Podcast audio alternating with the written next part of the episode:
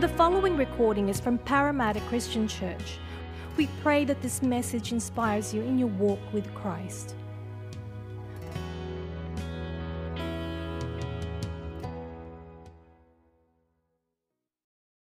Ephesians 4, verses 17 to 24.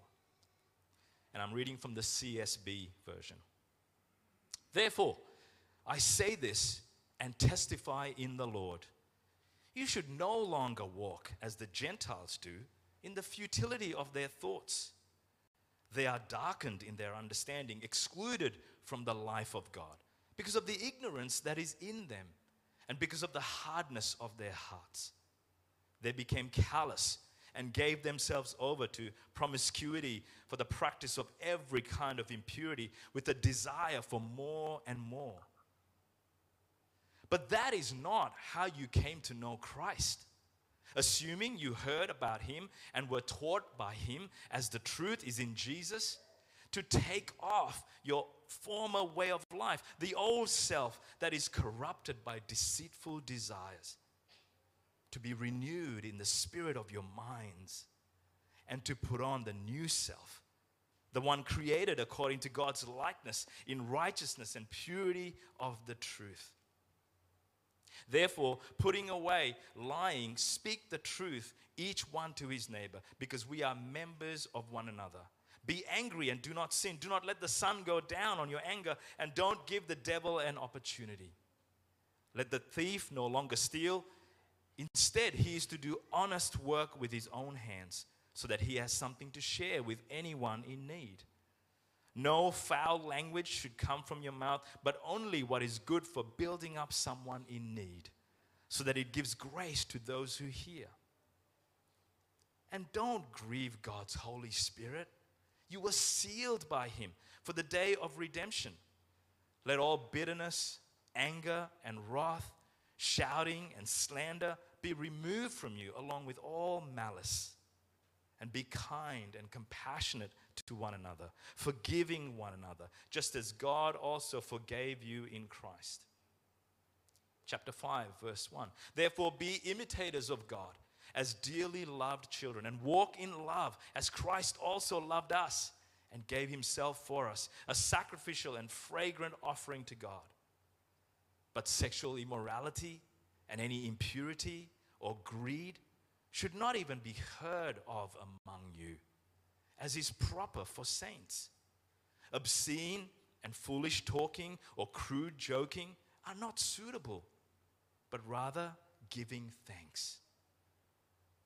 For know and recognize this every sexually immoral or impure or greedy person who is an idolater does not have an inheritance in the kingdom of Christ and of God. Let no one deceive you with empty arguments, for God's wrath is coming on the disobedient because of these things. Therefore, do not become their partners. For you were once darkness, but now you are light in the Lord. Walk as children of light, for the fruit of the light consists of all goodness, righteousness, and truth, testing what is pleasing to the Lord. Don't participate in the fruitless works of darkness, but instead expose them, for it is shameful even to mention what is done by them in secret. Everything exposed by the light is made visible. For what makes everything visible is light. Therefore, it is said, Get up, sleeper, and rise up from the dead, and Christ will shine on you. Pay careful attention then to how you walk, not as unwise people, but as wise making the most of the time because the days are evil. So, so don't be foolish, but understand what the Lord's will is. And don't get drunk with wine, which leads to reckless living, but be filled by the Spirit, speaking to one another in psalms, hymns, and spiritual songs, singing and making music with your heart to the Lord, giving thanks always for everything to God, the Father, in the name of our Lord Jesus Christ, submitting to one another in the fear of Christ. This is the word of the Lord. Amen. Please be seated.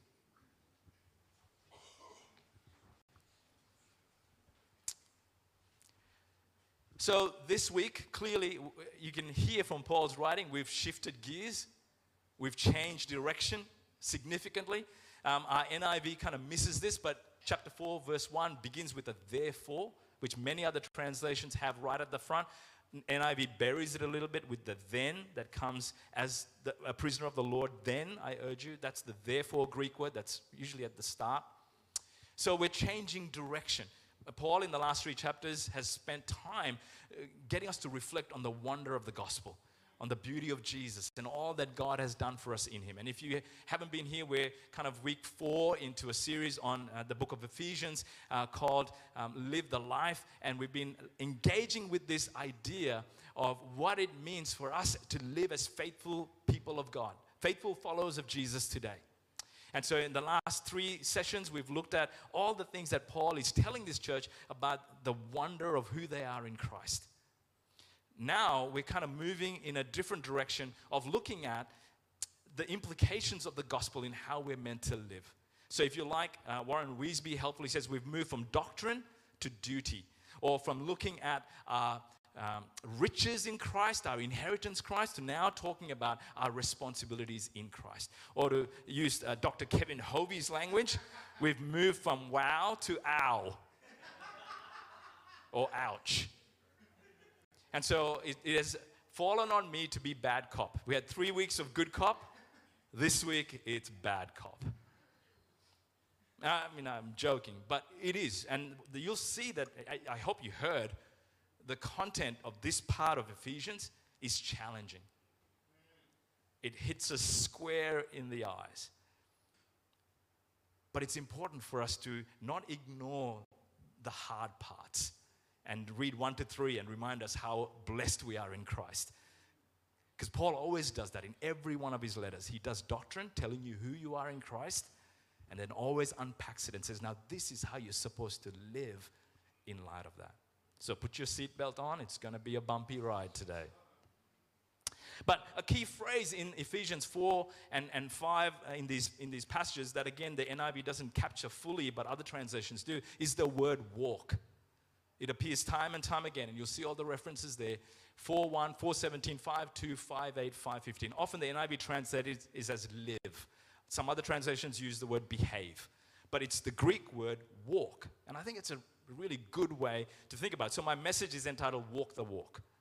Walk the walk. That's really what Paul is getting at in this whole section. He's saying, Be who you are, live out who you are in Christ as the people of God. That's essentially a nutshell of all of these chapters, uh, these two chapters, these verses we looked at. So what I'm hoping to do, because it's a big chunky, is to kind of do some high level stuff and kind of cover very quickly some of the big ideas and themes that Paul is covering here that links back to chapters 1 to 3 and then drill down into kind of four of the many ethical issues that Paul addresses here, which I think are particularly relevant for us today. And then um, look at how the gospel can really steal our hearts as we wrestle with the challenges of what Paul is saying here. Okay, so the first thing uh, is that Paul makes really, really clear here that we have a new identity. And he puts it right in the middle of everything he's saying. In chapter uh, 5 and verse 1, he says, Follow God's example, therefore, as dearly loved children. And that's referring to chapters 1 to 3. He's kind of just doing shorthand here. He said, Remember everything I've told you? I'm just reminding you of that again. You, we have a new identity. And he does this again in 5 8. You were once darkness, but now you are light. notice what he says not you shine like light, but you are light. It, it's a change of identity, it's, it's something fundamentally different that has happened to us because we're in Christ the old life has gone. Uh, summarizing uh, chapters 1 to 3 really quickly, you know, Paul says yeah, we've been redeemed, we've been forgiven, we've been set free, we've been, uh, we're new creations, we've been sealed with the Holy Spirit, we've been filled with the Holy Spirit, we have received God's love, we've been chosen, we've been called. All of those things is what he's referring to when he says, You're new. You're a new person. You've changed citizenship, as he uses in other places, that language. So his point is if you're, a, if you're a new person, why are you still trying to live like the old person? Paul's big point in chapter 2 is this idea that when we were under sin and under the control of Satan, we were spiritually dead. But now we've been resurrected, we've been made alive. So why live like dead people anymore? It reminds me of what Jesus said when he raised Lazarus from the dead, and you'll remember this in John 11. And Lazarus, he calls Lazarus out. Lazarus has been dead four days, brings him out of the tomb. He's resurrected, he's alive. And the first instruction Jesus gives is to remove his grave clothes, right? Because he's not dead anymore, he's alive. So why keep wearing grave clothes? And in Warren Wiersbe's commentary, he says, when Christians wear grave clothes after they've been resurrected, it just doesn't make sense. That's really what Paul is trying to get at here. All right, so we have a new identity. The second point in all of this flows out of that. So we are supposed to live differently. That's his point. Because we're not dead. We're not rotting corpses. We're not ignorant of God. We're not alienated from God. We're not separated from God. We've been brought near through Christ. We are now the people of God. We are the much loved children of God. We are people of light. So that's supposed to change the way we live. I mean, look at the way he, he says it in this passage. Live a life worthy of the calling you have received. In other words, live a life that honors the name of Jesus. You must no longer live as the Gentiles or like you're spiritually dead, like the old man, the old life, in the futility of their thinking. That's, you're not supposed to live that way. Walk in the way of love, chapter 5, 2. Live as children of life, uh, chapter 5, verse 8. All of that to say, live like you are. And let me be clear you know, Paul doesn't cover every single moral and ethical issue that we will ever face. But the language he uses and the way he described it describes how we're supposed to live is kind of this holistic overhaul of our lives. So, to be clear, Jesus didn't come to bring moral reform to your life, just to make you a better person. Let's be clear about that. He came to completely change your life. So, putting it this way, hopefully you'll remember this. Jesus didn't come to do an extension to your already amazing home or some internal renovation to make it nicer and more comfortable or build a granny flat up the, up the back. No, he didn't come to do any of that. He came to knock down and rebuild. That's what Jesus came to do. And that's how Paul is calling us to live. And as you'll see, you know, he talks about our words, he talks about our attitudes, he talks about our relationships within church, he talks about how we're to use our gifts, he talks about our sexual conduct, uh, he talks about how to manage our anger, he talks about a whole bunch of specific things. But all of that to say that when Jesus brings you alive and you are now the people of God, every part of your life is meant to be different. And so sometimes, you know, I talk to Christians who've been Christians for a long, long time and they say, oh, you know, yeah, that's this thing that's kind of on the side here that, you know, is in my life. You know, Jesus has done all this other stuff, but, you know, yeah, it's like knock down, rebuild. It's kind of like what Paul says in Romans 12 1, when he says, present your bodies. He means every part of your life. Really, what Paul is saying is we're supposed to love God with all our heart, mind, soul, strength. Every part of that's Jesus' call. Even in the Old Testament, remember when God rescued the people of uh, Israel from Egypt? He gave them a whole bunch of laws. Now, if you've ever read Leviticus, I encourage you to, or Numbers, there are commands and laws about every part of their life what they wore, what they ate, their sexual conduct, how they worked, how they was to do finances and debt, how they were to govern. Every part of their life, God says, now that you're my people, this is how you're supposed to live not like the nations around you. It's always been God's way to knock down and rebuild at a fundamental level to give us a new identity and a new life. So we had to live differently. Third point we have a responsibility. Now, again, this is an interesting one to tackle because you know we want to talk all about grace, grace, grace, grace. But even in Ephesians 2 8 to 10, the power grace verse, there's work. There's work, right? Because grace not only forgives and heals and God's mercy comes, but grace also empowers us to live a life that honors Jesus. It's, it's both. And look at the way Paul does it in, this, in, this, in these sections. The number of, here's the things you're supposed to do verses. I urge you to live a life worthy. Well, we're supposed to do that, to live a life worthy. And then here's the context of grace that you have received. It's both you know, our work flows out of the context of God's grace and the work of the Spirit in, in our hearts. But it's still a work, a responsibility that we're supposed to have. And all of these Greek words are command language, where Paul is commanding these Christians that this is what they're supposed to do. Make every effort. That sounds like a lot of work. It is.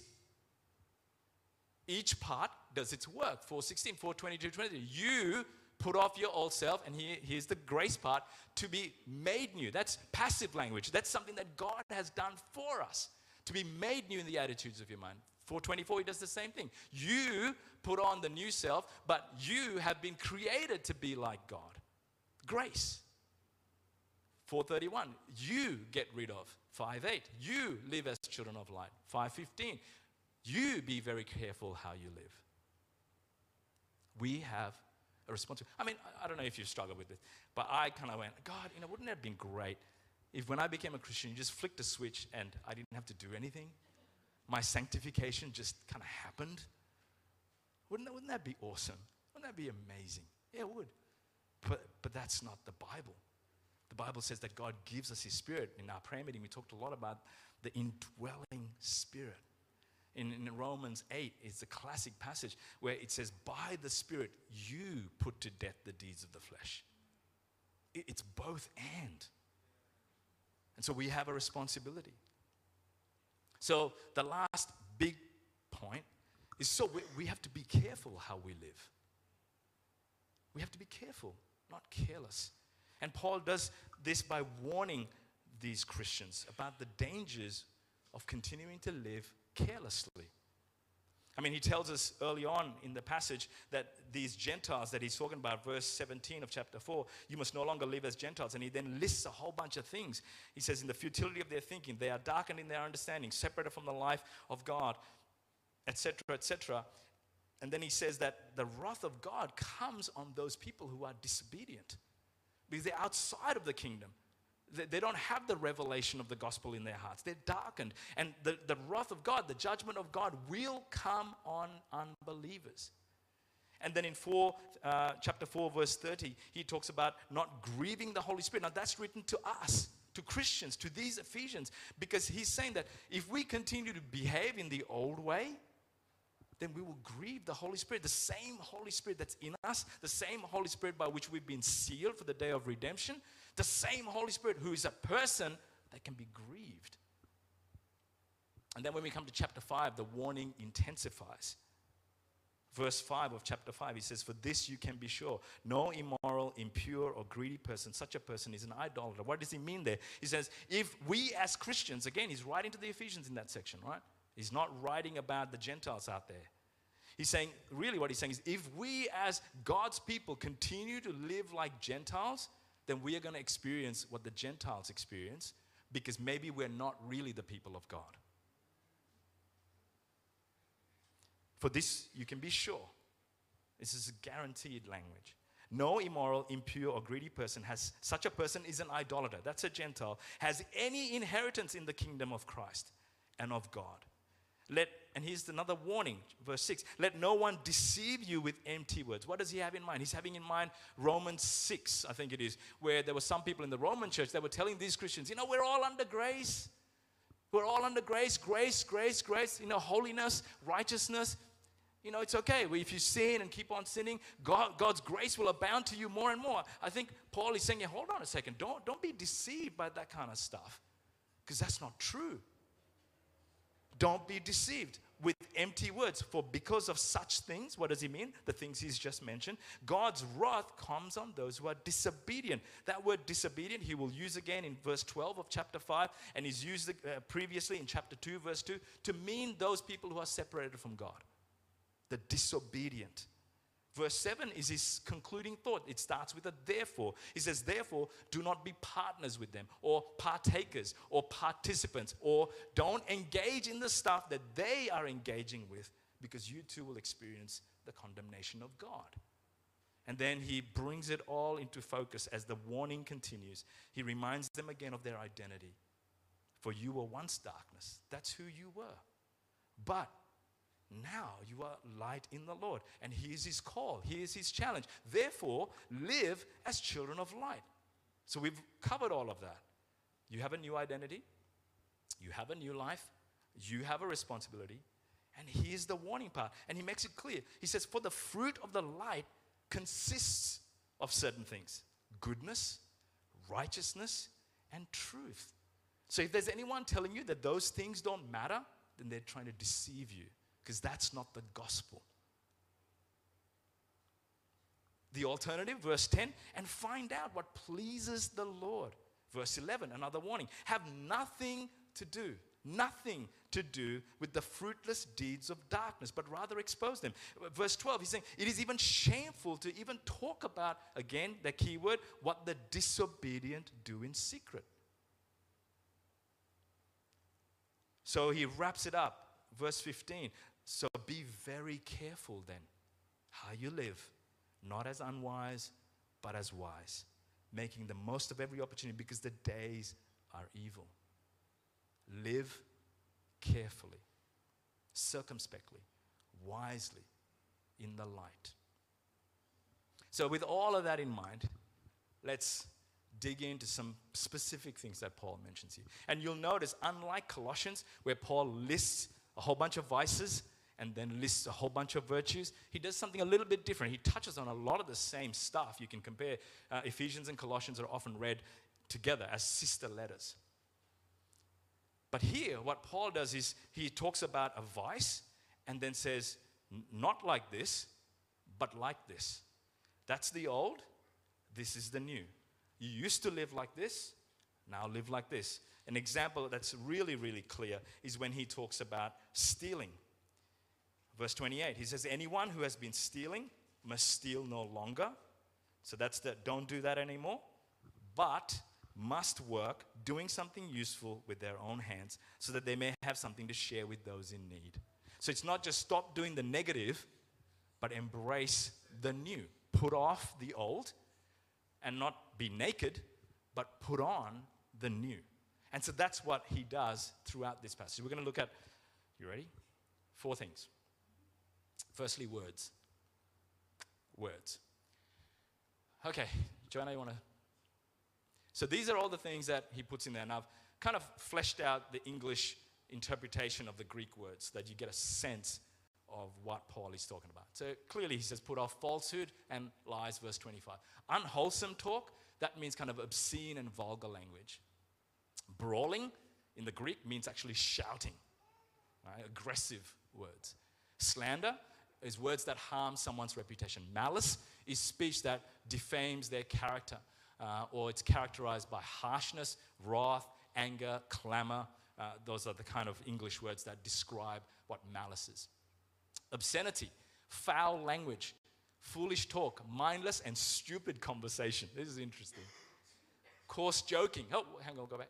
Coarse joking, vulgar expressions, and indecent content. That's what that means. Those are all the words that Paul uses in Ephesians 4 um, in those verses.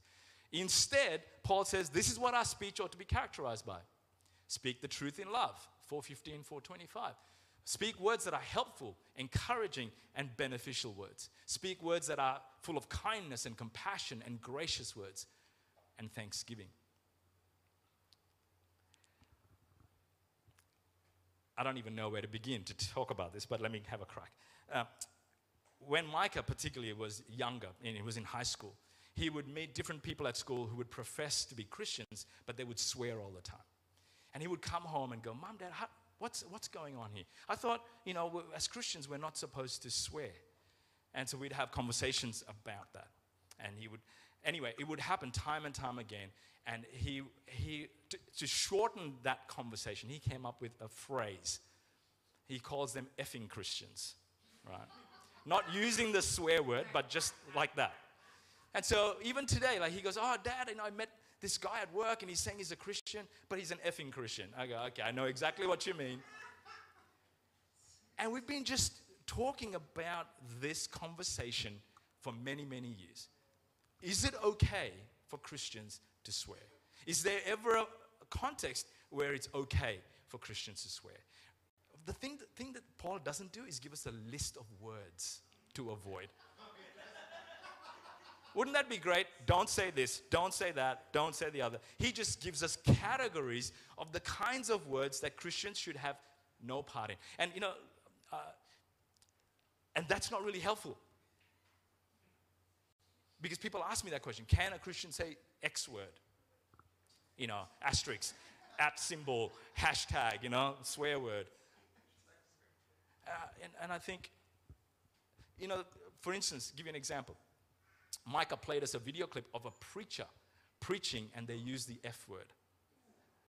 I'm like, what? Wow. But it's, it's not as rare as you think. Mark Driscoll, that some of you have heard of, that got into a whole bunch of trouble, his church grew radically because he was known as the cussing preacher. Because in, in his city, I think it was Portland, Oregon, or no, Seattle, he, he came to the conclusion that his context meant that he could relate to people better if he was more authentic and more real that way. And lots of people, in, when they share their story, said that that was one of the things that made them kind of keep coming back to church because they're like, wow, this guy's not pretending like a preacher to be holier than thou. He's, he's like one of us. Interesting to think about that. See, I'm not here to give you any answers. I'm here to give you biblical principles for you to think and pray with the Holy Spirit's leading and make decisions. So here's some things for you to think about when you think about should I be saying this word? Is it okay? Well, James chapter 3, James talks a lot about the tongue, right? You know this passage. But he says, look, how can filth and purity come out of the same mouth? Essentially, is what he's saying. How can we glorify God and curse a brother or a sister? So that's one thing to keep in mind. How can pure water, I think he says, and, and salt water or something, you know, come out of, or, or a fig tree bear olives or a grapevine? Basically, he's saying, how can the same mouth profess praise to God and profanity? Okay, that's a question for you to answer. Colossians 4 6. Instead, again, Paul in the sister letter says, Let your conversation be always full of grace, seasoned with salt, so that you may know how to answer everyone. That's the Christian alternative, seasoned with grace. And then the other thing to keep in mind is in Matthew 12, where Jesus warned his followers, he said, You know what? Every careless word that comes out of your mouth, you'll be held accountable for. So, within those biblical parameters, here's a question for you to think about and reflect on if you have wrestled and struggled with this one. Do my words reflect my new identity in Christ? Simple as that. Do my words reflect my new identity in Christ? And I'm not just talking about swearing, right? Because you saw the list. It's truth telling, it's slander, it's shouting, it's aggressive words. It's maligning people's reputation. It's, it's all of those things. I've, I've just focused on one aspect to help you think about a biblical principle of how to approach this. Okay? Are we okay? Bad cop. Okay, second one. Second one um, anger. Anger. I can feel the people. Okay, so Paul says, as a Christian, these things have no part in us, right? No bitterness, rage, anger. Now, interestingly, uh, let me point something to you, which I didn't notice till I was preparing this message. Everyone goes to verse 26, 4 26. In your anger, do not sin. And they go, yeah, well, there you go. That, that's my loophole, right? I can be angry and not sin. What Paul has in mind there is not the kind of anger that 99% of us experience for 99% of our day to day lives. It is the kind of righteous anger that represents the holiness of God in a situation. That's what he has in mind there. So, kind of like Jesus in the temple. Think Jesus in the temple. That's the only time Paul is saying you can be angry and it's not sinful. How do I know that? Well, this is the bit that I missed. Go down a few verses to verse 31. And look at this get rid of all bitterness, rage, and anger. And notice what's not there any qualification. So, anger is something that we are to get rid of. There's never a justification for saying my righteous, my anger is righteous. Because often, if we're truthful, our, right, our anger is selfish. It's when we don't get our way, vis a vis when somebody cuts us off on the road. That's not righteous anger, that's selfish anger. Or when our uh, spouse doesn't do what we want them to do. Or when our kids are mucking up and throwing a tantrum. That's not righteous anger. And Paul says, get rid of it. And so the alternative is Deal with it quickly. And again, can I just, this one verse has created so much trouble, particularly for married couples, because it says, don't let the sun go down on your anger. Can I just say, Paul didn't mean literally, okay? If you have a, a, Barney at nine o'clock at night, and it's an intense one. Don't stay up till two in the morning trying to work it out because the Bible says, you know, deal with it before the, the sun's already gone down anyway. And it's amazing how much perspective will come when you just take a moment, bring your heart to God, and say, God, I'm so mad because I know they're the problem. But if, if, if there's even just 1% of sin in my heart, will you show me? It's amazing that 99% God shows you. And it's amazing the perspective you have the next day. You know, scientifically, they've proven that nighttime is the worst time for humans. There are certain chemicals in our body that just run out which is why most of our worst decisions have been made at night. And the Bible talks a lot about the stupid things that we do when it's dark. So the Bible, the scientists backing up what the Bible. So can I just say, all that Paul is saying is deal with it quickly. Don't let it fester because if it gets to the other stuff, bitterness, rage, that's when we're giving the devil an opportunity to bring division, to bring discord, to bring unforgiveness, and those are the things that will bind us. Instead, oh, sorry, uh, don't give the devil, don't sin through holding on to unforgiveness. Don't let your anger fester into bitterness or malice and vent through sinful actions or words. That's what Paul is getting at. Instead, this is, look at this list. This is how we're supposed to conduct ourselves humility, gentleness, patience, tolerance, kindness, compassion, forgiveness, love. They're all there. Ephesians 4 and 5.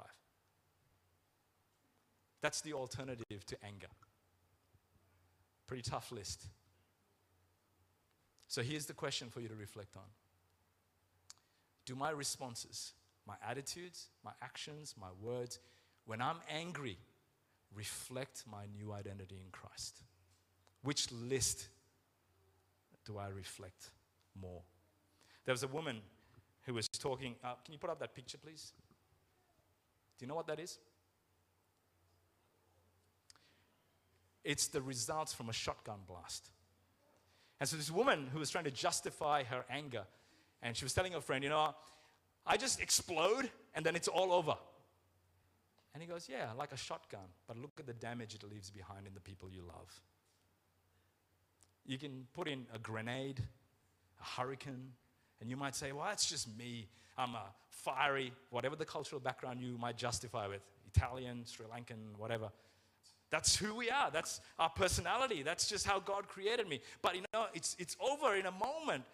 Your anger might be over in a moment, but the consequences and the damage, uh, just, just think about this for a moment. How many of you still recall the hurtful words and actions of an angry parent, teacher, coach, leader from years ago that still mark you to today? It's there, right? And yet we think it's okay for us to have an angry outburst as long as we get over it quickly and we move on and we make friends with everyone. It's all right, we're all good. But Paul says, no, it's not all good. That's not how we're supposed to live. We're different. We're the people of God. Okay, take a breath. breathe it out, breathe it out. Just give you a moment to just rest. Give me a moment to rest. It's just we're just, we're just getting started. Two to go. Okay, let's do this one sexual immorality. Sexual immorality. Okay. So the Greek word for sexual immorality in the Bible is porneia. And that means any kind of sexual activity outside of marriage, pretty much. It's like Paul saying, don't play sport. And somebody's saying, well, what about tennis? It's, what about football? Cricket? Don't play sport. That's the prohibition. Don't participate. And the reason he says this, and this is what's interesting if you go through this passage, the things that he focuses on particularly are relevant to them because these characterize a Gentile life. Sex was part of their worship. When they went to church, they had sex. And so Paul's like, we're not those people anymore. We, we can't live that. Now, that's, we don't live in a pagan world today. But in our society, it's, my goodness, so sexualized. Pornography is accessible so privately, cheaply, freely, anonymously. It's, we, we're living in a crazy sexualized world. I think Paul's teaching is so relevant for us to think about and reflect on. So it means any sexual activity outside of marriage. Impurity, anything that's immoral, dirty, impure, or sexual misconduct.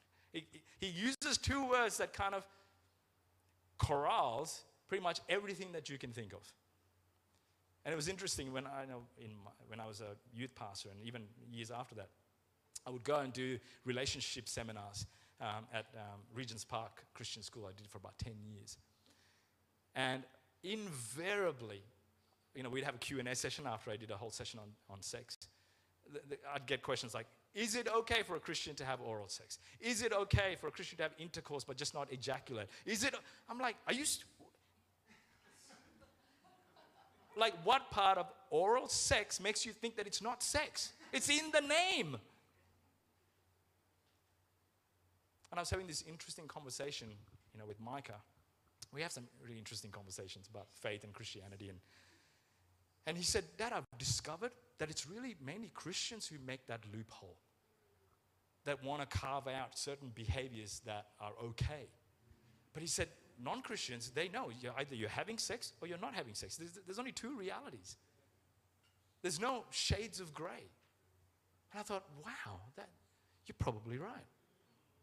You know, I think our culture has a higher view of sexual sex than maybe we do.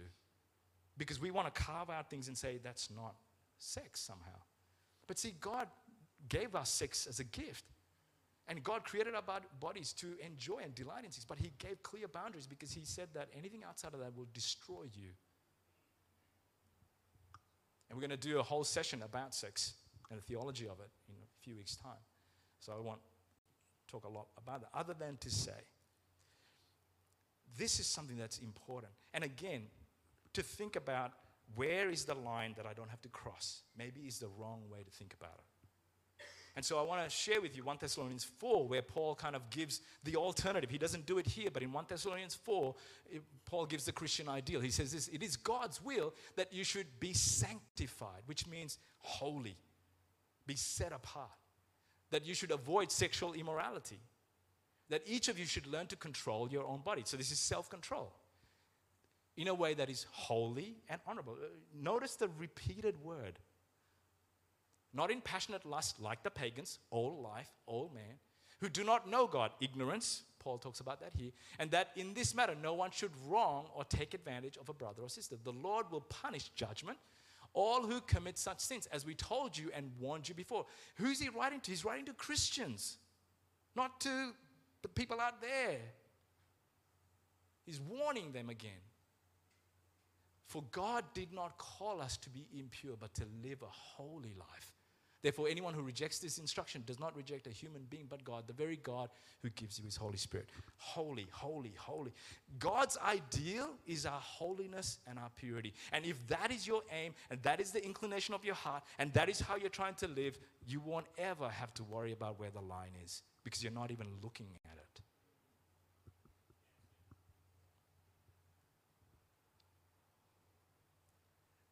Okay? Last one. How are we going? Ooh. Alcohol. I told you, pick all the big ones. This is a really interesting one. Our, our church culture has changed radically on this topic. When I was getting married, in our church, even to toast with champagne was considered a sin. Now I get alcohol for Christmas from people in my church.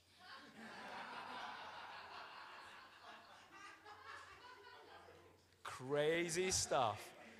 I'm not going to name any names. Absolutely. Yeah. Right? So I think we've changed a lot. So let's, let's try and think through this biblically. Uh, we, we all know, right, that the Bible denounces and condemns drunkenness everywhere. Right? And in the Old Testament, where it specifically doesn't, it does it in a narrative way to show the consequences of drunkenness as a way of teaching by example. Don't do this because you see what happens when you do do this.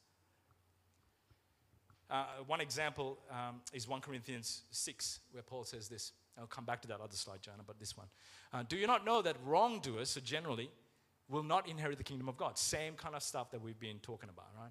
Do not be deceived, neither the sexually immoral, so all of the same stuff that we've looked at idolaters, adulterers, men who have sex with men, thieves, greedy, drunkards, or slanderers, swindlers will inherit the kingdom of God. And that is what some of you were, but you were washed, you were sanctified, holy, you were justified in the name of the Lord Jesus Christ and by the Spirit of God. So, alcohol in the New Testament, particularly, is associated with the, or drunkenness, sorry. Drunkenness is associated with the old life. It's associated with the night. It's associated with darkness. It's associated with idolatry. It's associated with reckless, wild, the English word, Old English, carousing, wild living, reckless living, careless living, right? That's what it's associated with, time and time and time again.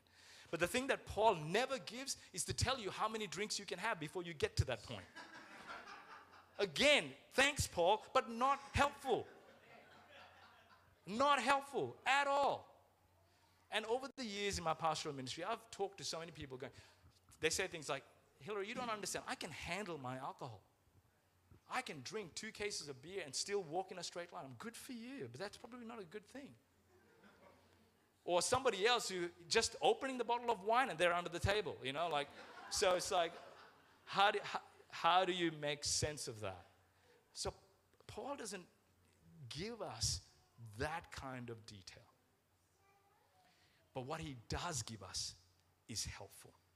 Because again, look at the instead that he gives us. Verse 18 Do not get drunk on wine, which leads to debauchery while living, carousing.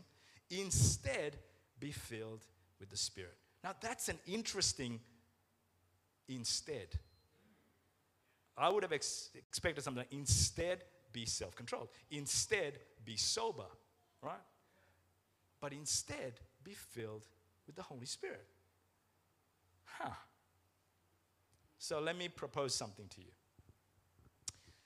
In Australia, I believe not just in New South Wales, the legal limit where you can drink and drive is 0.05 blood alcohol, correct? Why is that? I believe, from what I've read, that it is because beyond that, our government is not convinced that you are fully in control of your faculties, correct? Somehow, the alcohol has affected and impaired your judgment, your response speed, etc., etc., etc. So it really doesn't matter whether the uncorking of a wine bottle or your two cases of beer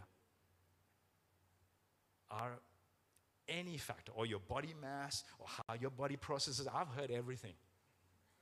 If the government says, we, we don't care about any of that, you get in a car above that, and you are a risk to yourself and to other people on the road. Now, here's the Christian question At what point would you say that the Holy Spirit no longer has control of your faculties.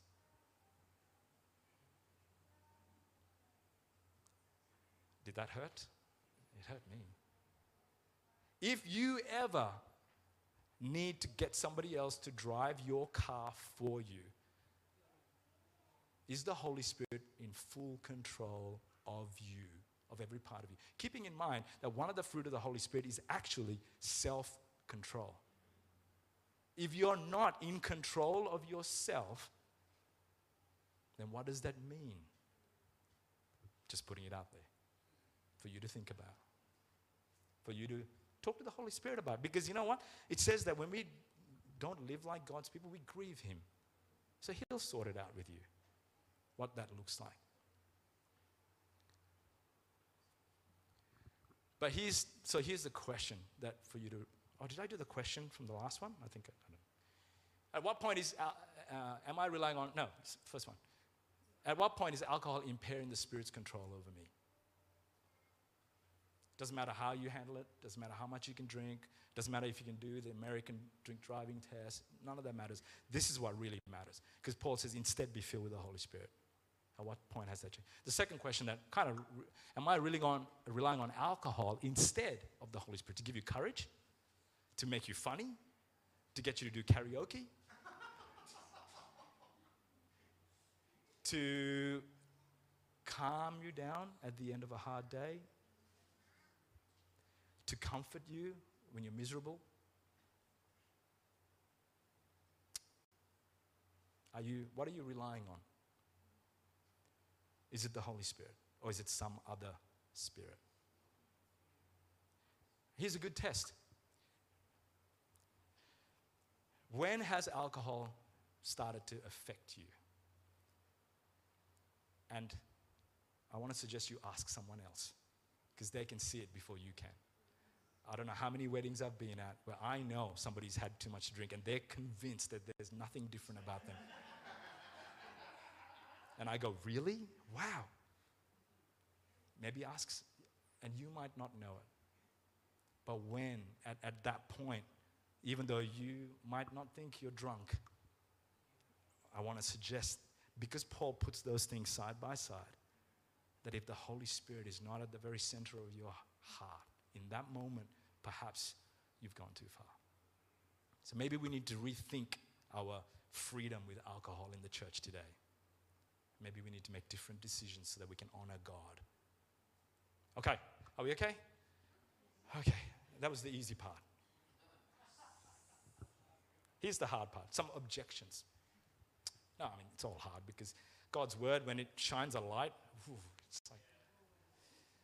Okay, so three objections. Firstly, we need to relate to the world so we can win the world, right? I've, I've heard that. According to Ephesians 4 and 5, that's nonsense. Therefore, do not be partners with them. All right? Um, and Paul says, verse 11, 511, have nothing to do with the fruitless deeds of darkness. God has not called us to live in the shadows and point people to the light. He's called us to be the light. That's what Paul says. Big difference. Big difference. So I, I want to say to you that when Paul talks about and people normally quote to me, oh, but Paul says in 1 Corinthians 9, I became all things to all people, to the Jew like a Jew. That's not what Paul means. He does, he's not saying sin so that people can be saved. No. And we do crazy things with God's word. But God's called us to be light in a dark world and point people to the light not to be in the shadows and embrace darkness so that we can say, oh, Look, I- am in the darkness with you, but let's go to the light together. The second objection is that, you know, as long as we don't step over the line, whatever that line is, with drinking, sex, words, anger, we're okay. But again, Paul won't let us. Because he says extreme things that, you know, have, have nothing, verse 3 of chapter 5, among you there must not even be a hint of sexual immorality have nothing to do with the fruitless deeds of darkness. He's saying it's the wrong way, the, the wrong way to live as a Christian. It's not telling yourself, how ungodly can I be and still be in the kingdom? Paul would say, how foolish. How dead can I be and still be alive in Christ? Paul says that's nonsense. But it's living with the glory of Jesus ever before you, captivated by his radiance and beauty and his salvation and the gospel and the new life you have in him. That's how we're supposed to live as Christians. Not looking for the line so we can carve out things that are exclusions that we can somehow participate in and indulge in. Because the things that God forbids, they're there because they will destroy you. And Paul says, You know that you used to live that life. Why, as the, in Proverbs, would a dog want to go back to its vomit?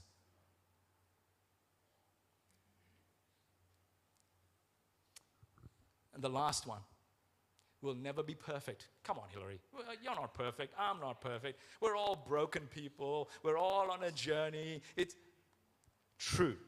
Sanctification is a lifelong journey, but sanctification is never an excuse for sin. Because the same gospel that saves you, Paul says in Titus, empowers you to live a godly life. If you've got a gospel that you're relying on for forgiveness, but for not empowering to live a Christian life, you've only got half of gospel. And Paul would say, according to Galatians, that's not the true gospel. But you don't know me. You don't know what I struggle with. You don't, that's just who I am. That's not who you are. That's who you used to be. So live like you are a child of God, loved, chosen, forgiven, redeemed, restored, resurrected, alive in Jesus. I'm finishing. I want to finish with hope because you're probably all feeling so like, whoa, that was intense. And again, just one other thought. You know, uh, people have said to me, "Oh, but Hillary, I've worked these things out according to my convictions." But my question is, well, are your convictions shaped by our culture or by the Bible? Because we can be convicted about all kinds of things and be wrong because of the benchmark that we're setting ourselves to. So I don't want to leave you with condemnation and shame and guilt and all of that. There's, there's hope in the gospel. And that's why Paul, right in the middle of chapter one, uh, chapter five, verses five, uh, one, sorry, four thirty-two and five, one and two, puts the gospel right in the middle. He says, "Be kind and compassionate to one another, forgiving each other, just as in Christ God forgave you." Follow God's example, therefore, as dearly loved children of God. Walk in the ways of love, just as Christ loved us and gave himself up for us as a fragrant offering and sacrifice to God. And maybe you've messed up in some of these areas. I know I have, big time. If you, if you want to find out my deep, dark secrets and skeletons, I'll tell you because it's a testimony of God's grace. But I, I don't know anyone that has not wrestled with these things because we live in this world, right? Anger, careless words, hurtful words, sexual immorality. And the hope of the gospel is that no matter how far we've drifted, God's love never fails to reach us. It's always there.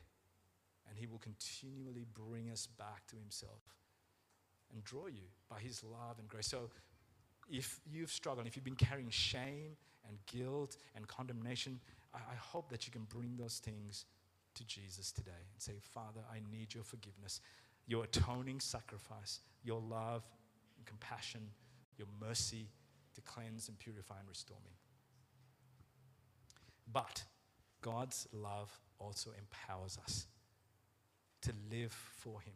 And He gives us means of grace. And Paul tells us some of these means of grace. He talks about the truth of Jesus in, in chapter 4, 21. When you heard about Christ and were taught in Him according with the truth that is in, we have the Word of God. We don't have to stumble around blindly and aimlessly. We know uh, how God is calling us to live, and we have God's Word to instruct us and shine the light into our hearts and to illuminate us so that we can live God's way. Paul talks a lot about the power of community throughout this section.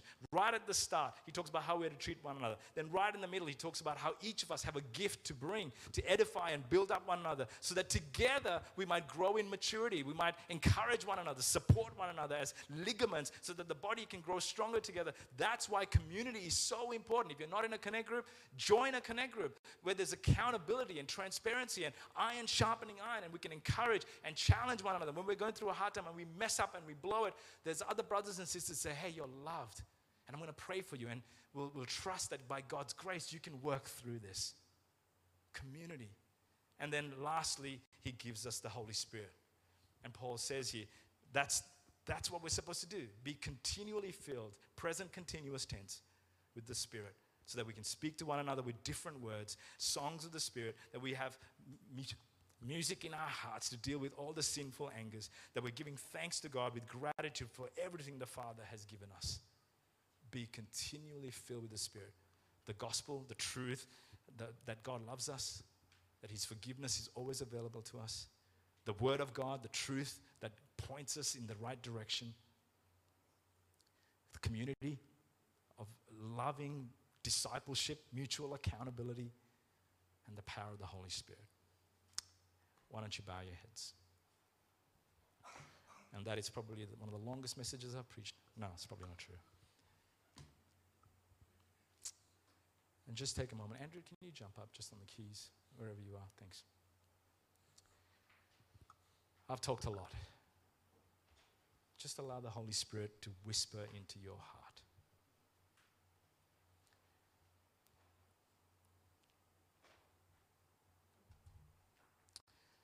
And you know, as we've been doing the last few weeks, and we want to continually do, we want to give opportunity for prayer and for response. And I know after a sermon like this, there's no one here in their right mind that would want to respond. But I also know that there are people here who need to respond. And whether that's because you're feeling convicted and you just need to bring that before Jesus and surrender to his love and his lordship, or whether that's because right now you're under some heavy spiritual attack of condemnation and shame and guilt, and none of those things are the Holy Spirit. And you need prayer. Or whether it's you're saying, God, this holiness thing, this living the new life thing, this putting off the old and putting on the new thing is so hard. I don't know if I can do it. And you just saying, God, I need your Holy Spirit. I need to be filled again with the Holy Spirit. Maybe that's you. And we want to pray because, you know, as we come, as we leave our seats and come forward and have people gather around us and pray for one another, something spiritual happens. And so I want to give you a moment just to allow the Holy Spirit to prompt you, to nudge you, to speak to you. Thank you for listening to the Parramatta Christian Church podcast. To hear other sermons or to find out more about our church, please visit our website at pcc.org.au.